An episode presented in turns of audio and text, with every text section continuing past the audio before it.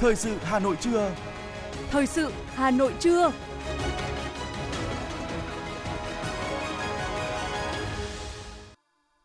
Thưa quý vị, bây giờ là chương trình thời sự của Đài Phát thanh Truyền hình Hà Nội, phát trực tiếp trên sóng phát thanh tần số ép em chín mươi mê ga héc. Hôm nay thứ năm ngày mười một tháng tám năm hai nghìn không trăm hai mươi hai, chương trình có những nội dung chính sau đây. Thủ tướng Thủ tướng Chính phủ Phạm Minh Chính chủ trì hội nghị Thủ tướng Chính phủ với doanh nghiệp. Chủ tịch Ủy ban Nhân dân thành phố Trần Sĩ Thanh tiếp tục chủ tịch. Quốc hội xem xét kéo dài thời gian thực hiện chính sách hỗ trợ người lao động và doanh nghiệp bị ảnh hưởng bởi dịch cô vít mười chín từ quỹ bảo hiểm thất nghiệp. Chủ tịch Ủy ban Nhân dân thành phố Trần Sĩ Thanh tiếp Chủ tịch Hiệp hội Kinh tế Văn hóa Hàn Quốc Việt Nam. Việt Nam nghiên cứu sản xuất thuốc phòng chống bệnh đậu mùa khỉ. Phần tin thế giới có những thông tin: Nga tạm rút khỏi hiệp ước cắt giảm vũ khí tấn công chiến lược với Mỹ. Thượng viện Mỹ thông qua dự luật trị giá bốn trăm ba mươi tỷ đô la Mỹ nhằm chống lại biến đổi khí hậu, giảm giá thuốc và tăng thuế doanh nghiệp. Trung Quốc kích hoạt biện pháp ứng phó khẩn cấp bão Mulan. Sau đây là nội dung chi tiết. Thưa quý vị và các bạn, sáng nay với chủ đề chủ động thích ứng, phục hồi nhanh và phát triển bền vững, hội nghị Thủ tướng Chính phủ với doanh nghiệp đã khai mạc, kết nối trực tuyến giữa đầu cầu trụ sở Chính phủ với Ủy ban Nhân dân sáu mươi ba tỉnh thành phố trực thuộc Trung ương. Thủ tướng Chính phủ Phạm Minh Chính chủ trì hội nghị. Sự hội nghị tại đầu cầu trụ sở Chính phủ còn có các Phó Thủ tướng Chính phủ Lê Minh Khái, Lê Văn Thành, các bộ trưởng, thủ trưởng cơ quan ngang bộ, cơ quan thuộc Chính phủ, lãnh đạo các ban của Đảng, Ủy ban của Quốc hội, lãnh đạo các hiệp hội doanh nghiệp. Dự tại đầu cầu các địa phương có Chủ tịch Ủy ban Nhân dân các tỉnh thành phố, lãnh đạo các sở ban ngành liên quan và các doanh nghiệp, hiệp hội doanh nghiệp trên địa bàn. Phát biểu tại hội nghị, Thủ tướng cho biết, hiện nay tình hình thế giới vẫn diễn biến khó lường, trong khi nền kinh tế trong nước vẫn còn có những vấn đề nội tại, phải giải quyết những vấn đề tồn đọng, thực hiện các nhiệm vụ thường xuyên và ứng phó với các phát sinh. Quyết tâm mục tiêu lớn nhất, xuyên suốt của Đảng, Nhà nước là giữ vững ổn định kinh tế vĩ mô, kiểm soát lạm phát, thúc đẩy tăng trưởng, đảm bảo các cân đối lớn, thực hiện chính sách tiền tệ thận trọng, chắc chắn, linh hoạt, hiệu quả, chính sách tài khóa mở rộng, tập trung, có trọng tâm, trọng điểm, có hiệu quả. Hai chính sách này phải phối hợp chặt chẽ, hiệu quả giúp nền kinh tế phát triển.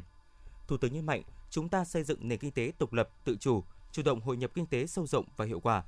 Trong đó phải phát triển cộng đồng doanh nghiệp lớn mạnh, đóng góp tích cực cho nền kinh tế nước nhà. Người đứng đầu Chính phủ đề nghị, tại hội nghị lần này, các đại biểu cùng nhau đánh giá những mặt được, chưa được, nguyên nhân khách quan và chủ quan, đề xuất các nhiệm vụ giải pháp để phát triển doanh nghiệp đúng hướng, lành mạnh và bền vững, góp phần phục hồi nhanh và phát triển bền vững kinh tế xã hội đất nước. Chúng tôi sẽ tiếp tục cập nhật thông tin về hội nghị này vào mười chín giờ tối nay. Mời quý thính giả quan tâm theo dõi. Tiếp tục chương trình phiên họp thứ mười bốn sáng nay, dưới sự điều hành của Phó Chủ tịch Quốc hội Nguyễn Khắc Định, Ủy ban Thường vụ Quốc hội xem xét quyết định việc bổ sung dự án luật quản lý sử dụng vốn nhà nước đầu tư vào sản xuất kinh doanh tại doanh nghiệp sửa đổi vào chương trình xây dựng luật pháp lệnh năm hai nghìn không trăm hai mươi ba.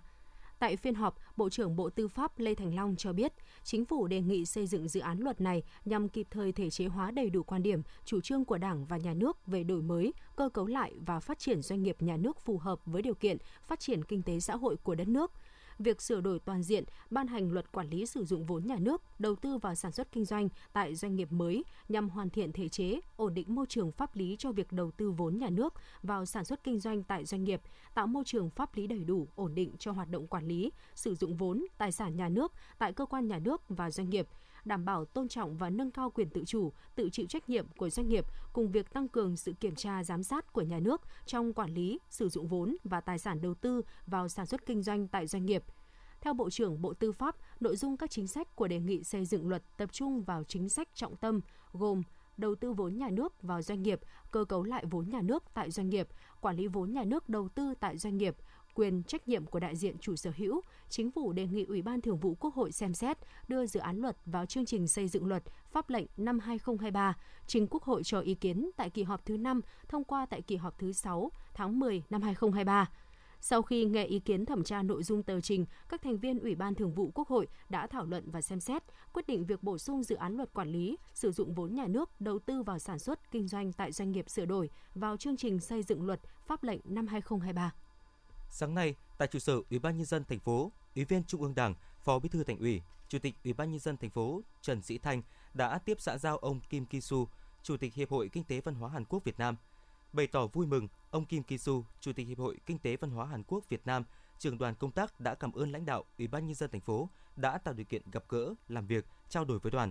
ông Kim Ki-su đề xuất với Chủ tịch Ủy ban nhân dân thành phố tặng máy xử lý rác thải thực phẩm cho thành phố, địa điểm đặt và biện pháp sử dụng tại khu vực quận Hoàn Kiếm. Đồng thời đề xuất việc hỗ trợ xử lý nước sạch tại Hồ Tây trên cơ sở lấy mẫu nước về thử nghiệm, xử lý công nghệ tại Hàn Quốc, sau đó sẽ xây dựng phương án các biện pháp xử lý. Thay mặt lãnh đạo thành phố, Chủ tịch Ủy ban nhân dân thành phố bày tỏ vui mừng được đón đoàn công tác Hiệp hội Kinh tế Văn hóa Hàn Quốc, Hàn Việt. Đồng thời khẳng định trong ba mươi năm vừa qua, kể từ khi thiết lập quan hệ ngoại giao năm một nghìn chín trăm chín mươi hai đến năm hai nghìn không trăm hai mươi hai, quan hệ song phương giữa Việt Nam và Hàn Quốc đã đạt được những bước phát triển vượt bậc và toàn diện trên mọi lĩnh vực. Hà Nội nói riêng và các địa phương khác nói chung đều tạo điều kiện thuận lợi cho môi trường đầu tư, kinh doanh và sinh sống của người Hàn Quốc tại Việt Nam. Đối với vấn đề môi trường, đây là một trong những ưu tiên của Hà Nội. Trao đổi về hai nội dung mà Chủ tịch Hiệp hội Kinh tế Văn hóa Hàn Quốc Việt Nam đề xuất, Chủ tịch Ủy ban nhân dân thành phố đã thống nhất giao cho quận Hoàn Kiếm quản lý, vận hành máy xử lý rác thải thực phẩm và Sở Tài nguyên và Môi trường phối hợp lựa chọn một số hồ sông để lấy mẫu thực hiện. Chủ tịch Ủy ban nhân dân thành phố chúc các cá nhân ngài Kim Ki-su và đoàn công tác có chuyến làm việc ở Việt Nam thành công. Bộ Lao động Thương binh và Xã hội cho biết, thừa ủy quyền của Chính phủ, Bộ vừa đề nghị Ủy ban Thường vụ Quốc hội xem xét kéo dài thời gian thực hiện chính sách hỗ trợ người lao động và doanh nghiệp bị ảnh hưởng bởi dịch covid mười chín từ Quỹ Bảo hiểm Thất nghiệp. Theo Bộ Lao động Thương binh và Xã hội, hiện cả nước còn hơn bốn trăm mười bốn nghìn người lao động thuộc đối tượng hỗ trợ đã nộp hồ sơ đề nghị hỗ trợ đúng thời hạn theo quy định, chậm nhất là đến hết ngày hai mươi tháng mười hai năm hai nghìn không trăm hai mươi mốt, nhưng chưa được chi trả với số tiền dự kiến khoảng một nghìn một trăm năm mươi lăm tỷ đồng. Nguyên nhân là người lao động kê khai sai thông tin số tài khoản, không liên lạc được, người lao động có diễn biến quá trình đóng bảo hiểm thất nghiệp phức tạp, nhân thân chưa chính xác, cần thời gian xác định. Nếu được Ủy ban Thường vụ Quốc hội đồng ý, thì dự kiến tổng chi bảo hiểm thất nghiệp năm hai nghìn không trăm hai mươi hai là hai mươi sáu nghìn bảy trăm bốn mươi tỷ đồng, kết dư của Quỹ Bảo hiểm Thất nghiệp đến cuối năm hai nghìn không trăm hai mươi hai là năm mươi sáu nghìn năm trăm chín mươi chín tỷ đồng. Đồng nghĩa quỹ này vẫn đảm bảo an toàn, bền vững.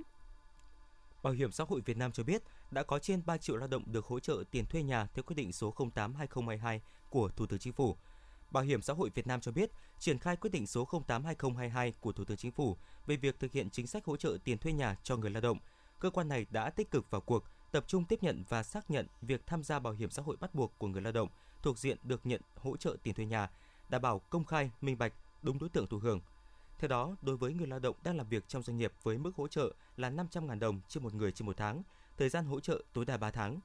Tính tới thời điểm hiện tại với việc triển khai tại sáu mươi mốt tỉnh, thành phố, thì đã có trên ba triệu lao động được xác nhận hồ sơ hưởng hỗ trợ tiền thuê nhà. Dữ liệu từ Bộ Công Thương cho thấy giá xăng bình quân trên thị trường Singapore giảm mạnh với RON chín mươi hai quay mức một trăm lẻ năm đô la Mỹ một thùng, RON chín mươi lăm là một trăm lẻ chín đô la Mỹ, còn giá dầu xuống dưới một trăm hai mươi đô la Mỹ một thùng. Theo đó, các doanh nghiệp đầu mối nhận định rằng tại kỳ điều hành ngày hôm nay, mười một tháng tám, nếu không sử dụng quỹ, xăng có thể giảm từ một nghìn hai trăm tới một nghìn sáu trăm đồng một lít, còn giá dầu hạ từ một nghìn tám trăm tới hai nghìn hai trăm đồng một lít. Nếu diễn ra thì đây là lần giảm thứ năm liên tiếp giúp giá xăng về sát mốc hai mươi ba nghìn đồng một lít, còn giá dầu về dưới hai mươi hai nghìn đồng một lít. Trường hợp nhà điều hành sử dụng hoặc trích quỹ bình ổn, giá xăng và dầu sẽ giảm khoảng từ sáu trăm tới một nghìn hai trăm đồng một lít. Thưa quý vị, trước việc giá hàng hóa chưa giảm tương xứng theo giá xăng gây bào mòn thu nhập của người tiêu dùng, vừa qua Thủ tướng Chính phủ ký ban hành công điện về việc tăng cường các biện pháp quản lý, điều hành giá. Bộ Công Thương cũng đã có công điện gửi Tổng cục trưởng Tổng cục Quản lý thị trường, Thủ trưởng Cục Quản lý thị trường các tỉnh thành phố trực thuộc Trung ương về việc triển khai đợt cao điểm kiểm tra việc chấp hành pháp luật về giá, đảm bảo cung cầu hàng hóa, ổn định thị trường và an sinh xã hội. Khi giá xăng dầu liên tục tăng đã đẩy giá hàng loạt mặt hàng thiết yếu như thịt, cá, rau, gạo, mì, dầu ăn leo thang chóng mặt. Giá xăng đã có bốn phiên giảm sâu và được dự báo có thể tiếp tục giảm trong kỳ điều hành tới. Thế nhưng theo khảo sát, giá cả hàng hóa tại nhiều chợ, siêu thị trên địa bàn Hà Nội có giảm, nhưng mức giảm chưa tương xứng với kỳ vọng của người dân. Giá xăng tăng kéo theo những mặt hàng khác tăng giá. Chính vì thế, khi giờ đây giá xăng đã giảm đáng kể, người tiêu dùng lại kỳ vọng giá các mặt hàng khác cũng giảm theo. Hiện giá một số mặt hàng thực phẩm và tiêu dùng thiết yếu đã giảm, thế nhưng mức giảm rất ít. Chị Nguyễn Mai Lan và anh Bùi Anh Tuấn, người tiêu dùng, cho biết. Giá xăng bây giờ đang xuống thì cái mặt hàng thiết yếu ở siêu thị này cũng đang, một số mặt hàng cũng đã giảm xuống một chút ít rồi. Ờ, ví dụ như chai dầu ăn này này, từ, từ lần này tôi đến đây tôi mua thì đã được giảm được mười nghìn. Thì hy vọng là trong thời gian tới các mặt hàng sẽ được giảm tiếp theo để uh, mọi người, để những người tiêu dùng yên tâm mua sắm. Dạo này đi chợ thì cũng dễ chịu hơn một chút, vì thịt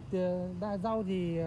giảm đi đôi ba nghìn một mớ, thịt thì cũng giảm đi mười nghìn một cân so với từng loại. Như ba chỉ sườn lúc này là năm một trăm ba một cân, thịt sấn thì là một trăm mốt. Giá cả hàng hóa lên cao và không ổn định không chỉ tác động tới người tiêu dùng mà ngay cả bộ phận tiểu thương nhỏ lẻ cũng ảnh hưởng khá lớn. Hiện tại mặc dù giá thực phẩm, thịt lợn, rau quả tại các chợ đầu mối đã giảm, nhưng khi về các chợ nhỏ lẻ giảm không đáng kể. Chị Lê Thu Diệp và Nguyễn Thị Tuyến, một số tiểu thương cho biết. Lợn nó bây giờ cũng, mấy hôm nay thì nó cũng ổn định một tí. Còn uh, lửa tháng trước ấy, lợn đắt lắm. Lợn ngày nào cũng lên giá, lên uh, kiểu như là không uh, ổn định ấy, mà nó lên cứ tăng tăng ấy. Nhưng mà nửa tháng tới đây thì nó cũng giảm một ít. Theo chị là cũng muốn chứng lại kiểu như là nó ổn định một tí giá cả ấy. Không lên giá thì người bán cũng dễ mà người buôn cũng dễ. Trước đây giá xăng nó tăng thì cá nó cũng chỉ bình thường thôi em ạ, chỉ tăng một hai nghìn không đáng kể. Kể cả đến bây giờ tăng xăng xuống giá nó cũng chỉ thế thôi, cũng chỉ hạ một vài nghìn hoặc tăng một hai nghìn không đáng kể, nó vẫn bình thường, nó không dao động nhiều lắm á. Các tiểu thương và đại diện các nhà bán lẻ đều cho rằng rất nhiều loại hàng hóa giá cả phụ thuộc vào yếu tố thời tiết và mùa vụ. Chi phí đầu vào không chỉ là giá xăng dầu mà còn là nguyên liệu đầu vào khác như là thức ăn chăn nuôi, khâu giết mổ. Do đó có những nhóm hàng hóa chưa giảm giá sâu ngay được như kỳ vọng của người tiêu dùng.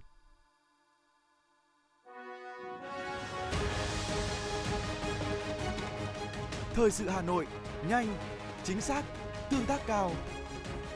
Thời sự Hà Nội, nhanh, chính xác, tương tác cao.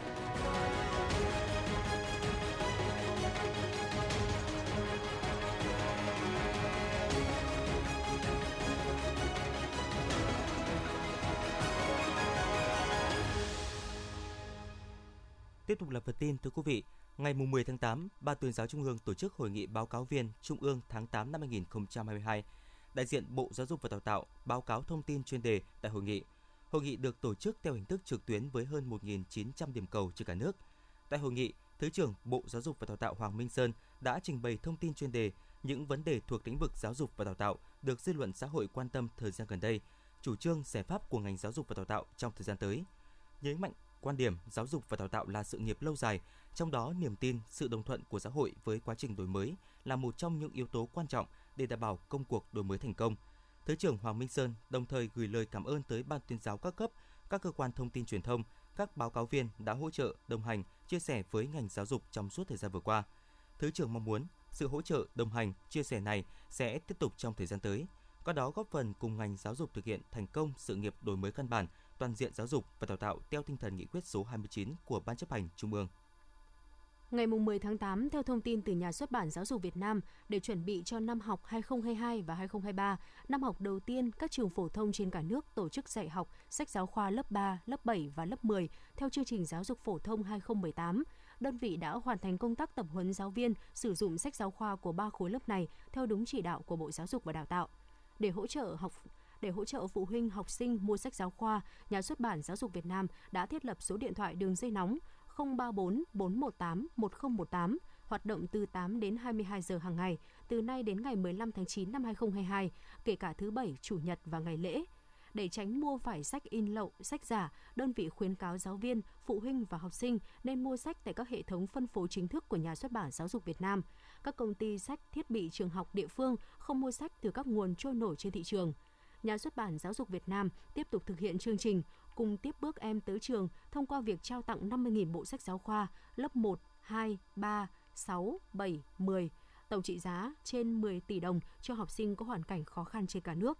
Theo kế hoạch, hoạt động này sẽ được hoàn thành trong tháng tám năm nay. Tối qua, Báo Tuổi trẻ Thủ đô tổ chức chương trình nghệ thuật đặc biệt Ơn nghĩa sinh thành tại Cung văn hóa lao động hữu nghị Việt Xô, Hà Nội. Tiếp nối thành công của Ơn nghĩa sinh thành năm hai nghìn không trăm mười hai, hai nghìn không trăm mười tám và hai nghìn không trăm mười chín, chương trình năm nay sẽ được tổ chức với nhiều ý nghĩa ngợi ca công ơn của cha mẹ, góp phần gìn giữ những giá trị nhân bản trong truyền thống của người Việt Nam là uống nước nhớ nguồn, ăn quả nhớ người trồng cây. Chương trình còn truyền tải đến người xem thông điệp ý nghĩa đó là tri ân, ghi nhớ công ơn sinh thành, dưỡng dục của cha mẹ, cầu chúc tới các gia đình sự bình yên sau hai năm đầy khó khăn do dịch covid mười chín. Trong chương trình, Ban tổ chức phối hợp với các đơn vị trao hai mươi suất quà và học bổng tới các em bé mồ côi có hoàn cảnh khó khăn.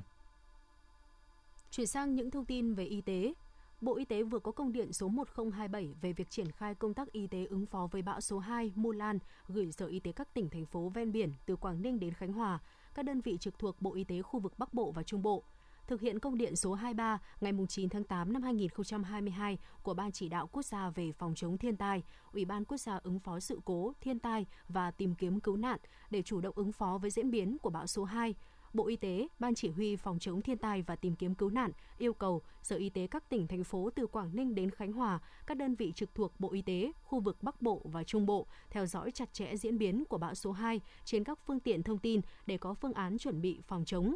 Bên cạnh đó, các đơn vị nói trên thực hiện rà soát các kế hoạch, phương án phòng chống bão lũ của địa phương, đơn vị, tổ chức trực chuyên môn, trực cấp cứu hai mươi bốn trên hai mươi bốn giờ, sẵn sàng thu dung cấp cứu cho nạn nhân do mưa bão gây ra, không để gián đoạn công tác cấp cứu, điều trị cho người dân.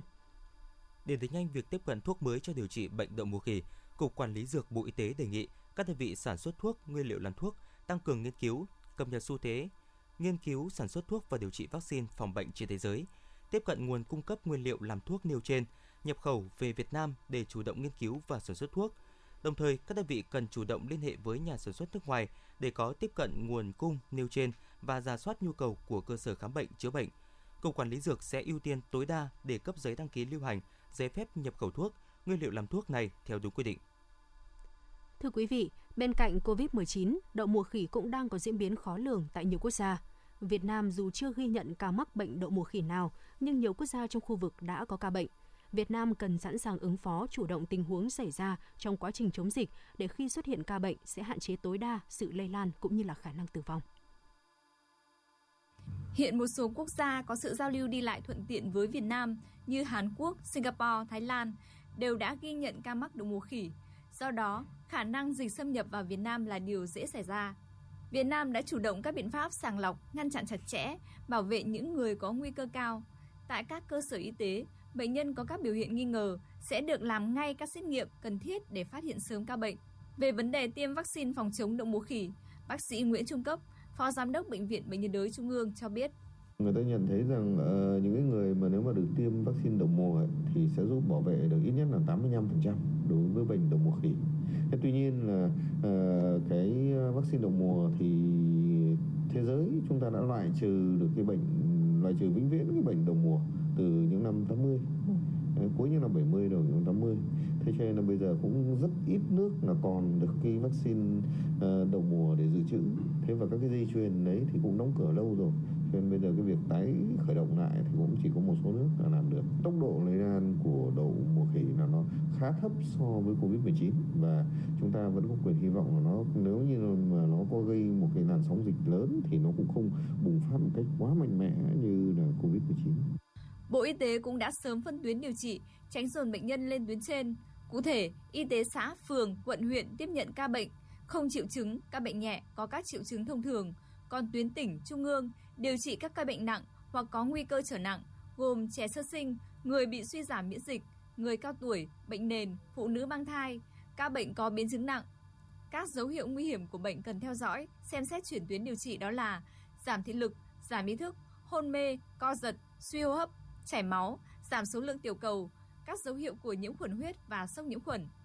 Theo Bộ Y tế, với các ca bệnh nghi ngờ hoặc đã xác định mắc bệnh, cần thực hiện giám sát và cách ly. Việc điều trị bệnh chủ yếu là điều trị triệu chứng, đảm bảo dinh dưỡng, cân bằng nước điện giải và hỗ trợ tâm lý. Phó giáo sư tiến sĩ Trần Đắc Phú, cố vấn cao cấp Trung tâm Đáp ứng Khẩn cấp các sự kiện công cộng Bộ Y tế cho rằng, người dân không được chủ quan, song cũng không nên quá hoang mang bởi đậu mùa khỉ khó có thể lây lan và trở thành đại dịch như covid mười chín. Các bạn biết, ấy, dịch bệnh truyền nhiễm mà nó muốn lây thì nó phải có sự tiếp xúc giữa người bệnh với cái người lành. Để nó lây từ người bệnh nhân lành. Và có thể là ví dụ như lây trực tiếp như ta nói ở phần trên, lây qua đường thở, lây qua uh, tay chân, rồi lây qua các cái dụng cụ, rồi vân vân. Cái thứ hai là có thể lây qua những cái vector, chúng tôi gọi là vector truyền bệnh là muỗi chẳng hạn, qua muỗi đốt chẳng hạn. Thế thì đấy là cái mà yếu tố đầu tiên. Thì yếu tố đầu tiên các bạn biết rằng trước kia trong mấy năm vừa qua chúng ta giãn cách. Giãn cách thì không có cái sự tiếp xúc đó. Thì dịch bệnh nó không không lây lan được. Nhưng mà hiện nay chúng ta nới lỏng tất cả, chúng ta đi du lịch, chúng ta tiếp cận vân vân, thì nó có sự tiếp xúc giữa người bệnh và người lành, và chắc chắn rằng là nó sẽ bùng phát. Tại Hà Nội, Sở Y tế đã yêu cầu Trung tâm Kiểm soát Dịch bệnh thành phố phối hợp với Cảng hàng không quốc tế Nội Bài và các đơn vị liên quan tăng cường giám sát tại cảng hàng không để phát hiện những trường hợp nghi ngờ ngay tại cửa khẩu, đồng thời triển khai các biện pháp quản lý, xét nghiệm, phòng chống dịch.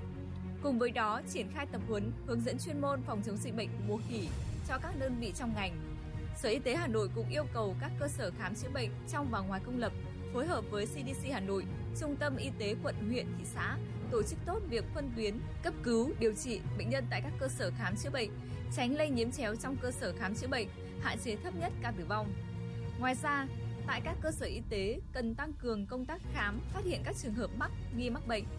Khi phát hiện ca mắc phải liên hệ ngay với Trung tâm Y tế và xê đê xê Hà Nội để phối hợp điều tra dịch tễ, thu thập bệnh phẩm và triển khai các biện pháp phòng chống dịch. Để phòng bệnh, người dân cần thực hiện theo khuyến cáo của Bộ Y tế,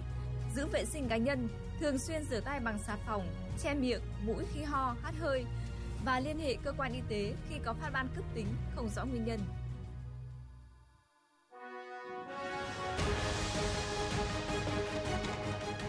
ép em chín mươi cập nhật trên mọi cung đường. ép em chín mươi cập nhật trên mọi cung đường.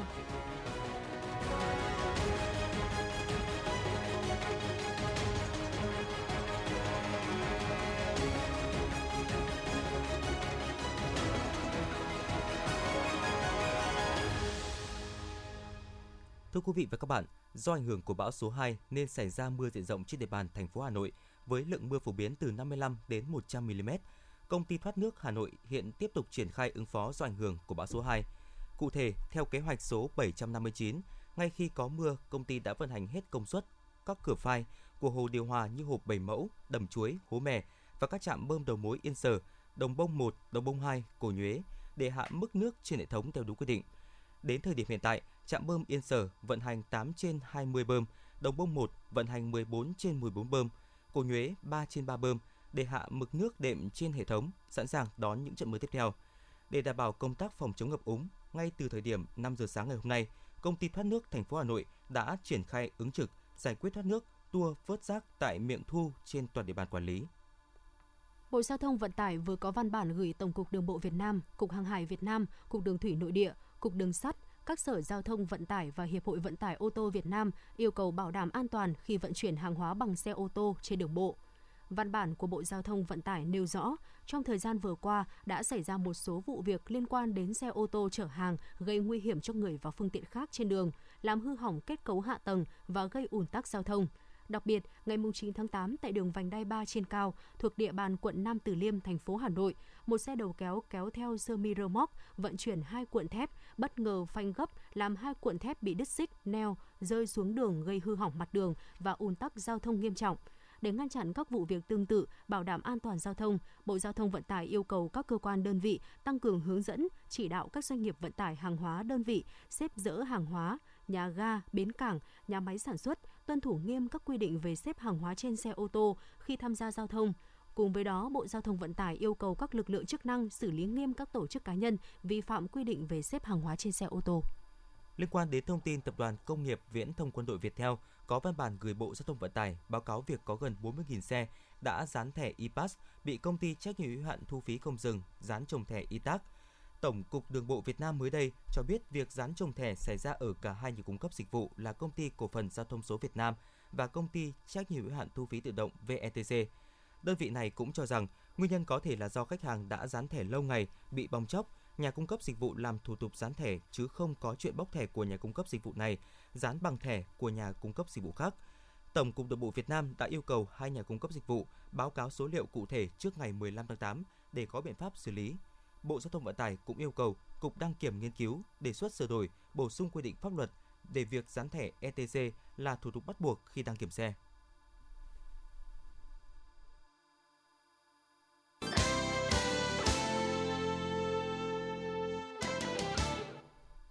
Quý vị thính giả đang lắng nghe chương trình thời sự của Đài Phát thanh Truyền hình Hà Nội được phát trực tiếp trên sóng ép em tần số chín mươi mê ga héc. Chuyển sang những thông tin thế giới. Nga đã quyết định tạm thời rút các cơ sở của nước này ra khỏi hoạt động thanh tra trong thỏa thuận về hiệp ước cắt giảm vũ khí tấn công chiến lược là do đang có tình huống bất bình đẳng trong việc thực hiện. Bộ Ngoại giao Nga cũng cho biết nước này đã chính thức thông báo với Mỹ thông qua các kênh ngoại giao về quyết định trên.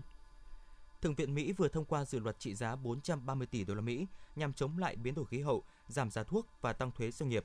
Dự luật sẽ được bỏ phiếu tại Hạ viện do Đảng Dân chủ kiểm soát vào ngày mười lăm, xin lỗi quý vị, vào ngày mười hai tháng tám. Nếu được thông qua, văn kiện này sẽ được chuyển tới Nhà Trắng để Tổng thống Joe Biden ký thành luật. Lệnh cấm nhập khẩu than đá Nga và e u đã có hiệu lực từ ngày mười tháng tám. Lệnh cấm này nằm trong gói trừng phạt mà e u ban hành hồi tháng tư. Đây là một trong những gói trừng phạt đầu tiên nhắm trực tiếp vào ngành năng lượng của Nga. Chính phủ Nhật Bản đã bắt đầu thử nghiệm tính toán chỉ số mới, chỉ số đê pê xanh, từ đầu tháng tám này. Với chỉ số này, Nhật Bản có thể đánh giá quá trình sản xuất của nước cũng mang tính bền vững hay không. Thủ tướng Kishida Fumio coi chuyển đổi xanh là một mục tiêu chính sách quan trọng và chính phủ của ông đang tích cực tìm cách thực hiện cam kết cắt giảm bốn mươi sáu phần trăm lượng khí thải carbon vào năm hai không ba mươi. Latvia mới đây đã mở rộng tình trạng khẩn cấp dọc theo biên giới với Belarus. Động thái này sẽ cho phép các lực lượng biên phòng tiếp tục đưa những người di cư vượt biên trở lại Baltic. Đây là lần thứ tư chính phủ Latvia gia hạn tình trạng khẩn cấp sẽ hết hiệu lực vào ngày mười tháng mười một tới. Ngày mười tháng tám, giới chức Hàn Quốc xác nhận mười sáu người thiệt mạng hoặc mất tích và trên hai nghìn năm trăm nhà cửa bị ngập trong nước lũ do trận mưa lớn kỷ lục xảy ra trong tuần này tại thủ đô Seoul và một số nơi khác ở miền Trung và Đông của nước này. Đây là đợt mưa lũ nghiêm trọng nhất trong vòng tám mươi năm vừa qua tại Hàn Quốc. Trung Quốc hôm qua đã kích hoạt biện pháp ứng phó khẩn cấp cấp độ bốn khi mà cơn bão Mộc Lan tiến sát các khu vực ven biển miền Nam nước này. Hiện Ban Chỉ huy Phòng chống lũ lụt và hạn hán quốc gia đã thực hiện công tác ứng phó khẩn cấp tại tỉnh Quảng Đông, Quảng Tây, Hải Nam, Phúc Kiến và nhiều tỉnh khác do hoàn lưu bão gây rông lốc và mưa lớn.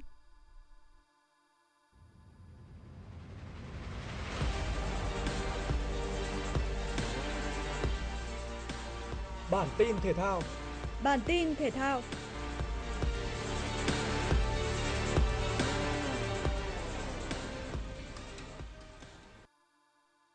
u mười sáu Việt Nam bước vào trận bán kết gặp u mười sáu Thái Lan với tư cách đội nhì bảng có thành tích tốt nhất. Nhờ cuộc chủ động, thành quả tới với thầy trò huấn luyện viên Nguyễn Quốc Tuấn ở phút ba mươi khi đội trưởng Công Phương ghi bàn mở tỷ số từ pha sút xa đẹp mắt. Phút thứ tám mươi ba, u mười sáu Việt Nam ấn định chiến thắng hai không nhờ pha đánh đầu thành bàn của Trọng Tuấn. Như vậy, u mười sáu Việt Nam vào chung kết u mười sáu Đông Nam Á hai không hai hai, còn u mười sáu Thái Lan sẽ đá trận tranh hạng ba. Đối thủ của thầy trò huấn luyện viên Nguyễn Quốc Tuấn vào ngày mười hai tháng tám sẽ được xác định sau trận bán kết còn lại giữa chủ nhà u mười sáu Indonesia và u mười sáu Myanmar. Giải thể dục aerobic thanh thiếu niên nhi đồng, Đại hội thể dục thể thao thủ đô lần thứ mười năm hai không hai hai được tổ chức tại nhà thi đấu Trịnh Hoài Đức. Tham dự giải có một trăm mười tám vận động viên đến từ bảy đơn vị quận huyện tham dự tranh tài ở hai nội dung nhi đồng và thanh thiếu niên. Với sáu mươi bảy điểm, bài thi của quận Tây Hồ giành huy chương vàng ở nội dung nhi đồng. Huy chương vàng ở nội dung thanh thiếu niên thuộc về quận Hoàng Mai với sáu mươi bảy điểm. Trong khi đó, huyện Thanh Trì xuất sắc giành huy chương vàng ở cả hai nội dung nhi đồng và thanh thiếu niên với số điểm lần lượt là sáu mươi tư phẩy ba mươi tư và sáu mươi sáu điểm. Tại ép xê Cup hai không hai hai với lợi thế sân nhà, Viettel ép xê đã tạo ra thế trận ép sân trước Kuala Lumpur City. Tạo ra nhiều cơ hội nhưng đại diện V-League liên tục bỏ lỡ trước khung thành đối phương. Tỷ số hòa không đều sau một trăm hai mươi phút thi đấu, buộc đôi bên phải bước vào loạt sút luân lưu để phân định thắng thua. Viettel ép xê có được lợi thế trước khi Zakaria sút bóng lên trời ở lượt thứ hai, nhưng sau đó Danh Trung và Duy Thường đã thất bại trên chấm mười một mét. Chung cuộc Viettel ép xê thua Kuala Lumpur City năm sáu trong loạt sút luân lưu và dừng bước tại ép xê Cup hai không hai hai. Trong khi đó, đội bóng Malaysia sẽ vào chung kết khu vực Đông Nam Á, gặp pê ét ca Makassar của Indonesia. Dự báo thời tiết khu vực Hà Nội chiều và tối ngày mười một tháng tám năm hai nghìn không trăm hai mươi hai. Trung tâm thành phố Hà Nội có mưa to, nhiệt độ phổ biến từ hai mươi lăm đến hai mươi bảy độ C. Quý vị và các bạn vừa lắng nghe chương trình thời sự của Đài Phát thanh Truyền hình Hà Nội, chỉ đạo nội dung Nguyễn Kim Khiêm, chỉ đạo sản xuất Nguyễn Tiến Dũng, tổ chức sản xuất Trà My. Chương trình do biên tập viên Nguyễn Hằng, phát thanh viên Quang Minh Phương Nga và kỹ thuật viên Duy Anh phối hợp thực hiện. Thân ái chào tạm biệt.